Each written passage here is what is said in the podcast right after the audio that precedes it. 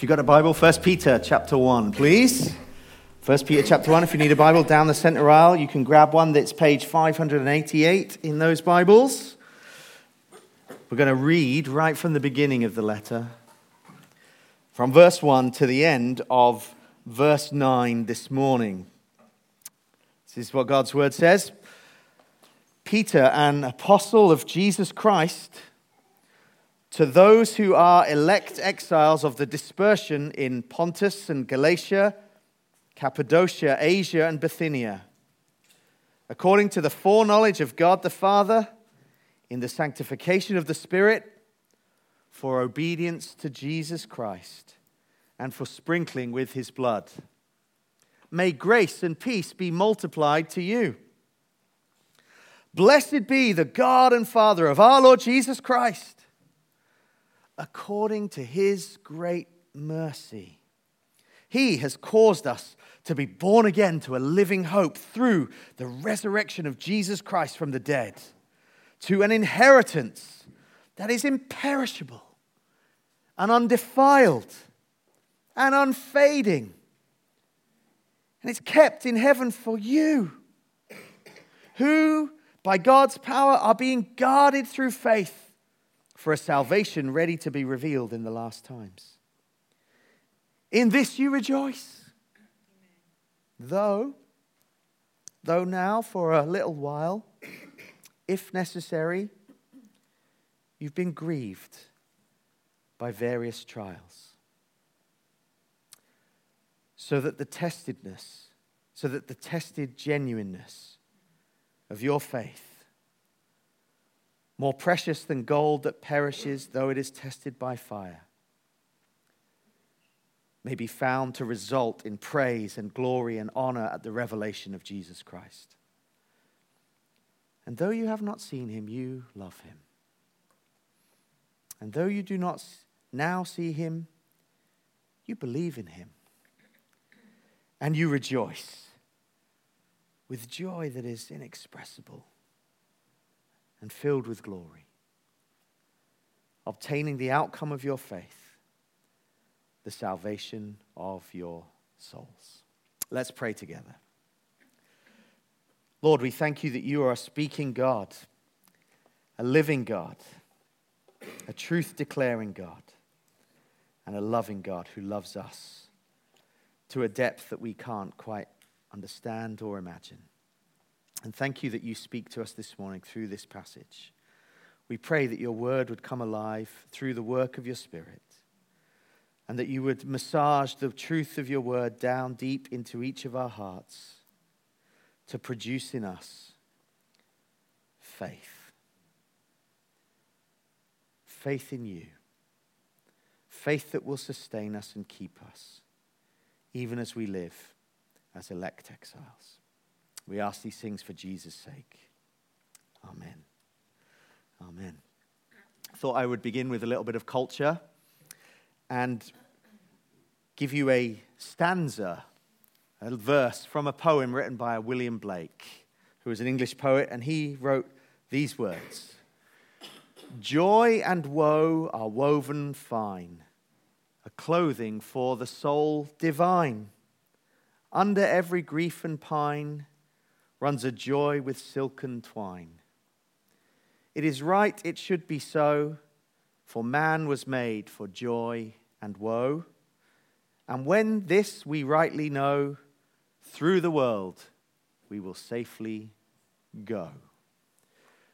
Joy and woe are intertwined, are woven fine, William Blake tells us, and so does the Apostle Peter here in our passage this morning, you don't have to live long to know firsthand that joy and woe are intertwined, that the road to heaven is marked with earthly sorrows. For instance, it was eight years ago yesterday, on the 15th of September, that my mum died of breast cancer and went to be with Jesus. And it was eight years ago tomorrow that my brother and his wife had a, one of my nieces, little Brooke. She was born without knowing her grandmother, and joy and woe were intertwined. Uh, and it, there's many of us in this room that know that experience of joy and woe being intertwined, that they almost seem to happen simultaneously. That seems to be the norm in the Christian life. And it's the norm in our passage this morning as Peter tells us that there are trials that grieve us, and yet he frames it in verse 6 and in verse 8 with these words rejoice.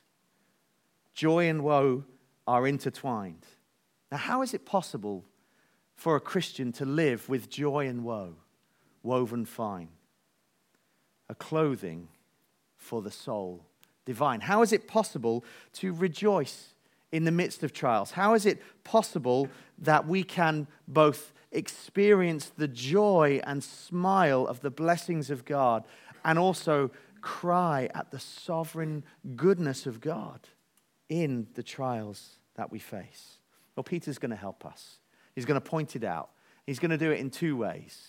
So there's two things we're going to see this morning. He's going to tell us that trials are painful, and then he's going to tell us that trials are purposeful. Trials are painful, and trials are purposeful. And then he's going to give us a little bit of encouragement in the midst of our trials that we face. So let's begin with trials are painful. This is in verse 6, if you look with me again. In this you rejoice. That's a phrase that reaches back into verses 3 through 5 that we looked at last week, where God, in his great and glorious acts, has brought former pagan Gentiles like us into an inheritance into a glorious inheritance that is ours through the new birth that we experience in Jesus Christ and the new destiny that he gives us in Jesus Christ. Peter told them in verses 3 through 5 that God has caused them to be born again to a new and to a living hope. He's given them a new identity through the new birth, where they have become part of God's family. And in becoming part of his family with him as, his, as our Father, we receive the promise of his inheritance. A new destiny has been set before us, one that we didn't deserve, one that we couldn't earn, one that comes to us all through God's mercy. An inheritance of eternal life that we looked at was imperishable and undefiled and unfading. It's permanent and it's perfect and it's kept for us in heaven, awaiting that day when Christ will return and he shall consummate all things and take us to be with him. But until that day, not only is God keeping the inheritance for us, he's keeping us for the inheritance. We said last week there's nothing that can ruin the inheritance for us, and there's nothing that can keep us from it. Good news. He guards the treasure and He guards us so that one day we'll enjoy the treasure. It's all guaranteed, it's all secured by the resurrection of Jesus Christ from the dead. This is living hope that we share in, just like these first readers. And so Peter turns their attention in verse 6 and he says, In these things, the new birth, the new destiny, the inheritance, the promise of eternal life the resurrection, all won by the resurrection of Jesus Christ. In this, you should be rejoicing. And we should. So we sing, All creatures of our God and King, lift up your voice and with us sing. Oh, praise him. Hallelujah. In this we rejoice. But then, if you notice right after that, there's like an abrupt change in the text. Look at it in verse 6. He goes on to say, In this you rejoice, though now, though now, for a little while, you have been grieved by various trials. It's almost as if Peter anticipates the question from someone in the congregation. Like they would shoot up a hand as this is read out and say, Hey, Peter, hang on a minute. Come on, we all know that life, the Christian life, it's not all cupcakes, cupcakes and rainbows. It's not all glory, is it? It's, there's pain, isn't there? How are we to deal with the confusion of joy and woe woven fine? How are we to deal with the gloomy current experience and the future glory? I just can't wrap my head around it. And so Peter begins to help them to understand, and he says, You have been grieved by various trials. Life as an elect exile is hard. Life is hard. We know that firsthand. These Christians were suffering for their faith, as we said in, week one. They were maligned, they were mistreated because they believed and they proclaimed and they sought to live out the implications of the gospel of Jesus Christ. They were a people who were under suspicion because they were considered a threat to society, because they wouldn't worship the gods of the culture, because they wouldn't toe the party line, because they wouldn't fall in line with the cultural agenda. It's not too dissimilar to our world. And they faced trials, painful trials, trials that grieved them. They felt this in their families over lunch on a Sunday.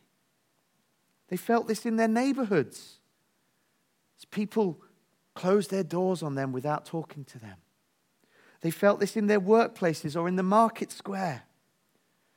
Their trials, their suffering for their faith in Jesus Christ was painful. And so Peter is a compassionate and wise and caring pastor. He comes and he, he acknowledges the reality of trials and the reality of pain and the reality of grief. And that's what he wants to do for us this morning. Whether it's trials in general, okay, whether it's trials in general, those things that we might be more readily familiar with, the trials of life, sickness, suffering, unexpected hardship, the death of a loved one, the, the effects of someone else's sin towards us, these kind of things that we, we consider suffering and trial, whether it's those kind of things in general that we're all familiar with, or whether it's trials and persecution in particular, like Peter is addressing here, he wants us to recognize that what we face in life is hard and trials are painful, and we should never pretend otherwise. Okay? We should never pretend otherwise. And you know, the reality of the, of the Christian life is there's no anesthetic that numbs the pain for the Christian. You know, if you go to the dentist, I hate going to the dentist, okay? But when I go to the dentist and they've got to do something, you know, whether it's root canals or removing teeth or, you know, whatever they have to do, they, they normally, don't they? They, they say, little scratch and then it'll all be okay. And they stuff a needle into your gum and they inject an anesthetic. And then within a few moments, your mouth kind of swells up and numbs. And you start talking like, like you've got a plum in your mouth. And then the dentist does the work on your gums and you relax and there's no pain. It's not like that in the Christian life, is it? There's no anesthetic. There's no pain killers. Being a Christian doesn't spare you from trials and suffering of whatever kind, and being a Christian does not stop us from feeling pain in the suffering and trials of any kind. Joy and woe are intermingled. We, mustn't, we must be careful, especially because it's so prevalent in, on Christian TV or in the books that you can buy that are considered bestsellers on Amazon. We must be careful not to believe the false lies of the prosperity gospel, okay, which tell us that you know, if you're a Christian, you will never suffer. They tell us if you're a Christian, you must never be sad. If you're a Christian, you must never grieve. If you're a Christian, you must always be fine and smiley. Don't believe the lies. Peter tells us life is hard. Our tears that we cry during trials do not deny our faith. In fact, they are tears that testify to the reality of living in a fallen world. And you will see on the face of a mature Christian both tear stained cheeks and laughter lines. That, that will be the experience. You look in the face of a mature Christian, you will see tear stained cheeks and laughter lines. Paul says the same thing in 2 Corinthians chapter 4. Hopefully, this should come up on the screen. We're afflicted in every way, but not crushed perplexed but not driven to despair, persecuted but not forsaken, struck down but not destroyed, always carrying in the body the death of Jesus, so that the life of Jesus may also be manifested in our bodies. For we who live are always being given over to death for Jesus' sake, so that the life of Jesus may also be manifested in our mortal flesh. And we do not lose heart, though our outer self is wasting away through various trials our inner self is being renewed day by day. For these light, momentary afflictions are preparing for us a weight, an eternal weight of glory beyond all comparison. As we look not to the things that are seen, but to the things that are unseen. For the things that are seen are transient, but the things that are seen are, are un, that are unseen are eternal. Trials are hard. We must remember that. We must never pretend otherwise and we must weep with those who weep. And I just want to take a few moments to commend you as a church, to commend you as a church, because we have walked through some real difficult stuff with some people in our church, haven't we? So we've witnessed Pete and Liz and the girls and what they've had to go through. As we've stood with Tom and Annika, as they were unsure about what was going to happen with little Alfred. Thank you for being a church that weeps with those that weep. There have been others, I'm sure, that I could mention. And there will undoubtedly be others into the future. Let us continue, by the grace of God, to be a church that weeps with those who weep, that welcome and embrace and console and comfort one another in trials way before we get to the exhortation and the encouragement. It's good just to cry with those who cry. Mature Christians have tear stained cheeks and laughter lines. Peter tells us in, in chapter 4 that these are fiery trials. Fiery trials. trials are painful. Not all of us will face the same things, not all trials are the same.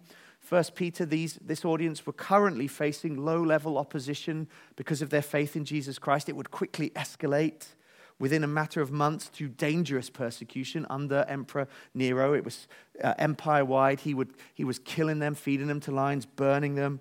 Um, and that's, the, that's true in some parts of our world, isn't it? Today, Christians in various countries hunted down, brutally murdered because of their faith in Jesus Christ. We might not face that, we might. We might just face the ridicule and the mocking and the, the maligning and the marginalization because we won't affirm the culture's view of marriage and sex and gender. But we must stand firm. Too often, our comfortable lives in our comfortable surroundings, I speak to myself in this, our comfortable life, my comfortable life in my comfortable surroundings, with my comfortable friends, it, it doesn't really, it's not the best preparation for suffering. But Peter wants us to be prepared. That's why he's writing this book. We need to be prepared, and we need to be prepared to respond to suffering, whatever we face. There's numerous ways that we could respond, isn't there? We could respond with anger. Why is this happening to me? This is so unfair. What about my rights? Talking about the rights of everybody else. What about my rights? We could respond in anger and complain. Where's God in all of this? Not sure that's the response Peter wants. We could respond with ignorance. We could just bury our heads in the sand, hope that the troubles pass and that life goes back to the good old days, but that isn't the case. We could try and respond in, well, maybe our response will be hopelessness. Well, yeah, this is just, what, what's, what? Why? What? I, I don't know. It's hopeless. We could descend into despair. Give up trying to make a difference. Give up trying to be salt and light to the world. Give up praying for God to do a work. And just resign ourselves to the inevitable. That's not the response Peter's after. Or we could just compromise. Well, if you can't beat him, why don't we just join him? That'll save the suffering. That'll save the persecution. None of these responses are what Peter wants. He tells us we face fiery trials, and these trials are painful, but they're also purposeful. Look with me at verse 7. This is our second point. Trials are purposeful. He says this In this you rejoice, though, for a little while now, if necessary, you have been grieved by various trials, so that. See that right there in verse 7. So that. There's the, he, he's telling us there's a reason. Whenever, when everybody says this happens so that, there's cause and effect. This is happening so that something else will happen. And Peter is telling us here that trials happen so that, read on verse 7, the tested genuineness of your faith, more precious than gold, that perishes, though it's tested by fire, may be found to result in praise and glory and honor at the revelation of Jesus Christ. Trials are purposeful. Those who are living with a living hope, those of us who are holding on to a living hope, can respond differently to trials and have a right perspective if we see that trials are purposeful. Now, when, I, when Peter and when I say purposeful, that is not he's going to give us a definitive answer about why we suffer the things that we do. He's not trying to explain everyone's unique trial and experience in life. In fact, the reality is that God's purposes for your life may not be revealed this week, or this month, or this year, or even in your lifetime. But, although there is much that is unknown, there is some things that we can know. And Peter tells us here that trials are not random, they're not the result of impersonal forces like fate or chance. They're woven together by a good and loving and sovereign God who's working everything according to his will. He's brought trials as necessary. And Peter says, as necessary, so that the, our faith might be tried and tested. God is working his plan out in our lives so that our faith might be tried and tested so that it might be proved genuine. Okay? So trials shouldn't surprise us. Trials shouldn't cast doubt uh, in our minds over God's goodness towards us, over his sovereignty, over his power, or over his love for us. Peter here is telling us when we face trials, they are not pointless, they're purposeful. No pain in the life of a Christian is pointless, or random, or fate, or chance. It's God at work, using the trial, bringing the trial to refine us and reveal our faith. And we'll talk about those in just a second. Peter wants his readers to look beyond the hostility of man that they were facing, to look beyond their current circumstances, to look beyond the opposition that they were faced with, to see the unseen hand of God at work in their lives. The unseen hand of God that was working for their good and his glory that he, he wants them to see the unseen hand of God so that they would take their focus off their pain and put their focus on the purpose.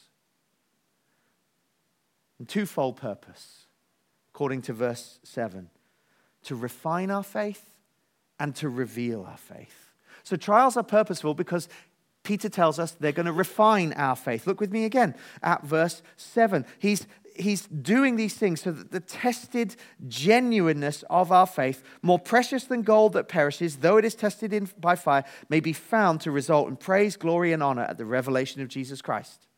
Okay, so Peter likens what's going on to the process of refining gold. So when you mine gold, you dig it up wherever you find it in South Africa or South America or on the west coast of the, of the US. When you find gold, you don't just parade around with a nugget of gold. You, you take the gold and you burn it in, you put it in a fiery furnace. You heat it up. You, you put it in the hottest fire known to man so that what happens when you heat the raw gold, if you like, it heats up and all of the other stuff that was mixed in with the gold, the impurities, the other elements that were there, the dross that you don't want, it all gets burned away.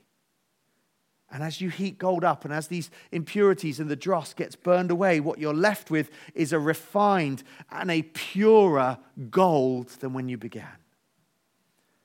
And Peter says it's just like that with our faith. God brings fiery trials into our lives so that he can burn away the dross, burn away the impurities, Burn away the sin, burn away the idolatry, burn away the self sufficiency, burn away the self confidence, burn away the self righteousness, so that what's left at the end is a purer, deeper, stronger, refined faith. a faith of better quality, a 24 carat faith in Jesus Christ. But notice, just like when you really heat gold up, the fire doesn't destroy the gold, it refines it. So God won't allow our faith to be reduced to ashes. He won't allow our faith to just be burned away completely and reduced to ashes. The fiery persecution and the trials that come into the life of the Christian won't destroy us, they'll just refine us. So when we're facing with trials, we can have hope. God's in this. He's not out to kill me, He's out to refine my faith in Him. And the fire, uh, sorry, the faith that trials produce, Peter tells us, is more precious than gold. Infinitely more precious than 24 karat gold because it's enduring and eternal. And it testifies to the glory of Jesus Christ. So, trials refine our faith, but they also reveal our faith. It is easy, isn't it, in, in times of trial to just ask questions like Has God left me? Am I abandoned in this? Has He forsaken me? As, am, I, am I really a Christian? Am I outside of His plans? Am I outside of His purposes? Has He withdrawn His love from me for some reason? But actually, Peter wants us to see it's quite the opposite. It's quite the opposite. Suffering is not an obstacle, a bump in the road to knock us off course, to block our path to heaven. Suffering is not an obstacle, but a means of helping strengthen our faith so that we'll stand on the last day, so that our faith in Jesus Christ will be proven, genuine, and revealed as true on the last days. As God heats us up in the fiery furnace of trials, and as He shapes us over the anvil of suffering, it's so that our, the genuineness of our faith might be proven. He's working so that our faith might be revealed as authentic, so that we might, so that our faith that we have in Jesus Christ would be the real deal.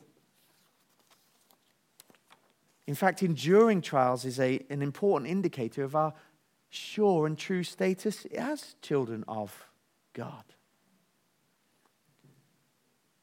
He's refining us so that our faith might be revealed on the last day. So we go through these things now for a little while. And I'm not trying to minimize that or diminish anybody's grief or pain by just calling it, oh, it's just a little while, isn't it? No, Peter says it's in a little while. Now, while you're going through it, while we're walking through things, it can feel like a lifetime. It can feel like forever. I know that. But in comparison to imperishable, undefiled, and unfading, what we face now, even if it lasted three score years and ten, is just a little while in God's economy. And He tells us it's a little while so that we might have hope there is an expiry date stamped on your trials. All right? Just like in the supermarket with fresh food, there's an expiry date and it says, you know, throw it out after this time. It's no good after this time. There's an expiry date on our trials for a little while. But in comparison to imperishable, undefiled, and unfading, it's nothing, is it? It's just a little while. He wants to give us hope in the midst of the trials. They're purposeful. There is a day coming when our faith has been refined and it will finally be revealed. There's a day coming when we will see Jesus face to face and he will welcome us and embrace us and take us to be with him, and we will discover that our faith has not been misplaced. There's a day coming when we shall have no regrets about having stood for Christ and his truth in the face of ongoing hostility. There is a day coming when our faith shall be revealed and we shall obtain, he says in verse 9, the outcome of our faith. We shall inherit the, we shall experience the salvation of ourselves. We shall inherit all that Christ has won for us and promised to us. Our faith is tried and tested now so that it would be strengthened and authenticated and refined so that it can be revealed on that day. And when it's revealed, it will be rewarded. The promises of God are ours. We will obtain the outcome of our faith. We'll experience the salvation of our souls. And when he speaks about souls here, he's not thinking about just that, that immaterial part of your existence. When he's, the word souls here, it speaks about the whole of you. Everything about you, your soul, your mind, your heart, your body will be saved. Everything. It'll be complete. You'll be redeemed. Your faith will be revealed, and we will be rewarded. So, Peter wants us to see we don't have to fear the, the fires. We don't have to let present grief or future pain, we shouldn't let them obscure our view of what God is doing. Okay, we divided up this passage because there's so much richness in it. Okay, so we've preached what? One, two, three messages through verses 3 through 12, at least by the time we get to next week. But we must never forget it's all one long Greek sentence. We've divided it up to squeeze the juice, but it's all one long sentence. We mustn't let present trials, present grief, present experiences obscure our view of what God is doing and has done for us in Jesus Christ. He's gloriously at work. Blessed be the God and Father of our Lord Jesus Christ. So, trials are painful but trials are purposeful. And then there's a little bit of encouragement hidden in verse 8 for those of us who might be facing trials, whether general or specific persecution for our faith right now. In, verses, in verse 8, Peter draws their attention to and commends their current faith. Look with me, because it could be spoken right to us as well. Though you do not now see Jesus. You believe in him. And you rejoice with joy that is inexpressible, filled with glory, obtaining the outcome of your faith, the salvation of your souls. Peter wants to take them to a place to see, listen, Trials are painful, trials are purposeful. But right now, let me tell you, in the midst of your trials, you can have a sweet assurance because you're loving Jesus and believing in Jesus, even though it defies logic, because you haven't seen him. But you love him and you believe in him. That's faith. That's faith in the midst of suffering, while your faith is being tried and tested, where there are moments when we might be in suffering and we go, we go, I don't know whether I can carry on. I don't know whether I can face tomorrow. I don't know whether I can get out of bed. I don't know whether I will make it. Peter says, Look at the evidences of grace in your life. Though you haven't seen Jesus with your physical eyes, that has been no disadvantage whatsoever for faith in Him. And your faith in Him is revealed in your love for Him. Be encouraged. Words that would have been good news for them. Words that I hope are good news for us this morning. For who here has seen Jesus with their physical eyes? And if you have, we'll have to talk afterwards. Who here has seen Jesus with their physical eyes? None of us. But who here love him and believe in him, though we have not seen him? Peter wants us to be encouraged this morning. You know, Peter was a man, wasn't he, who had very, very vivid memories of Jesus. He walked with Jesus, he talked with Jesus, he had he spent time with Jesus, he saw Jesus turn water into wine, he saw Jesus raise uh, widows' sons from the dead, he saw uh, the transfiguration when Moses and Elijah were with Jesus on the mountaintop. Peter had plenty of examples of his time with Jesus, but he did not consider these people's faith any less real or important than his. Because Peter would have heard these words from Jesus in Matthew 16 Remember this in Matthew 16, Jesus is walking with, with his disciples and he says to them, uh, hopefully this will come up on the screen, Who do people say that the Son of Man is? And they replied, Some say John the Baptist, some say Elijah, and others Jeremiah or one of the prophets. And then Jesus said to them, But who do you say that I am? And Simon Peter, he replied, You are the Christ, the Son of the living God. And Jesus answered him, Blessed are you, Simon Bar Jonah. For flesh and blood has not revealed this to you, but to my Father who is in heaven. These first audience and us this morning, if we have believed in Jesus and we say that he is Christ, the Son of the living God, blessed are you. For flesh and blood did not reveal this to you, but our Father in heaven. We should be encouraged. Peter would have been there as well in John chapter 20 when doubting Thomas was up to his tricks. Remember, Jesus has risen from the dead. He's appeared to the disciples. For some reason, Thomas wasn't with them. And so he says, Well, I'm not going to believe this until I see it with my eyes. Remember that? This is what it goes like in John 20. Now, Thomas, one of the twelve, who was called the twin, was not with them when Jesus came. He wasn't with the disciples. And they, they told him, We've seen the Lord. But he said, Unless I see in his hands the marks of the nails, and place my finger into the marks of the nails, and put my hand in his side, I will never believe. Then, eight days later, his disciples were inside again, and Thomas was with them this time. And although the doors were locked, Jesus came and stood among them and said, Peace be with you. Another way of saying, Blessed are you. Peace be with you. Then he said to Thomas, All right, put your fingers here. See my hands? Put out your hands, put it in my side.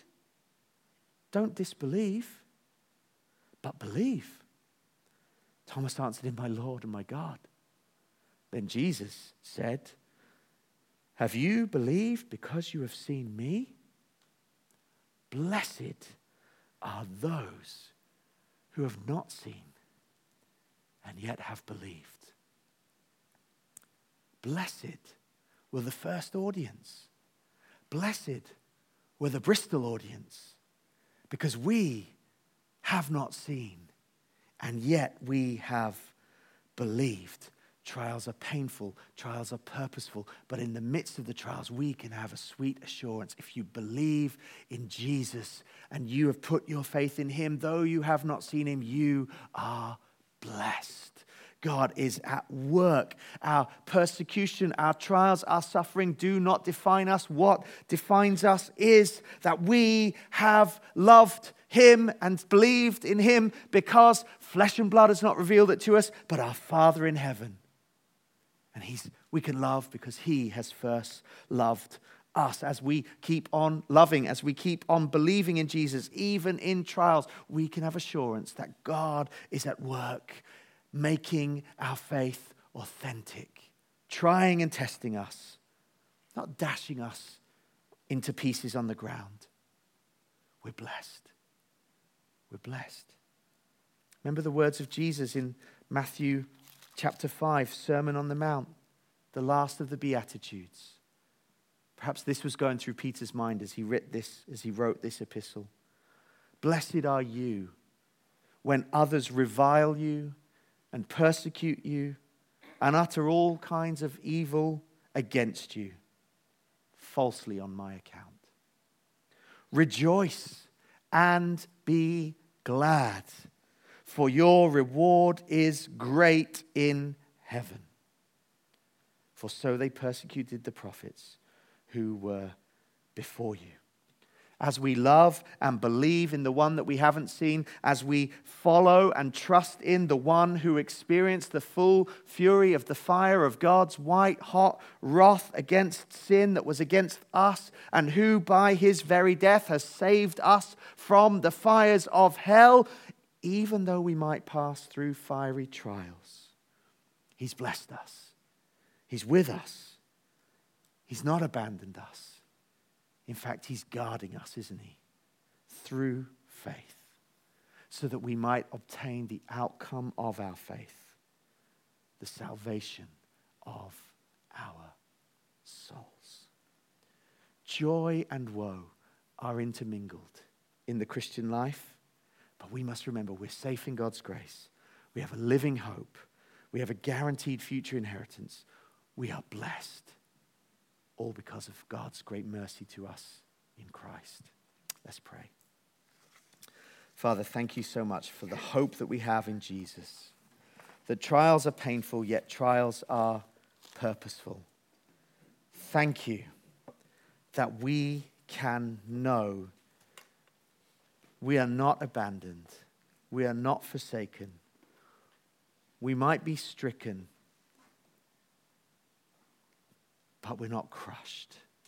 We might be confused, but we're not without hope. Thank you that we have confidence this morning because we know Jesus has risen from the dead. May you strengthen our faith, I pray, in the face of trials in general and potential persecution in particular, so that we might stand anchored by our hope in the living God and the living hope that you have promised us. Amen. Amen. Let's stand and we're going to sing together to reaffirm these truths into our hearts by singing, He will hold me fast.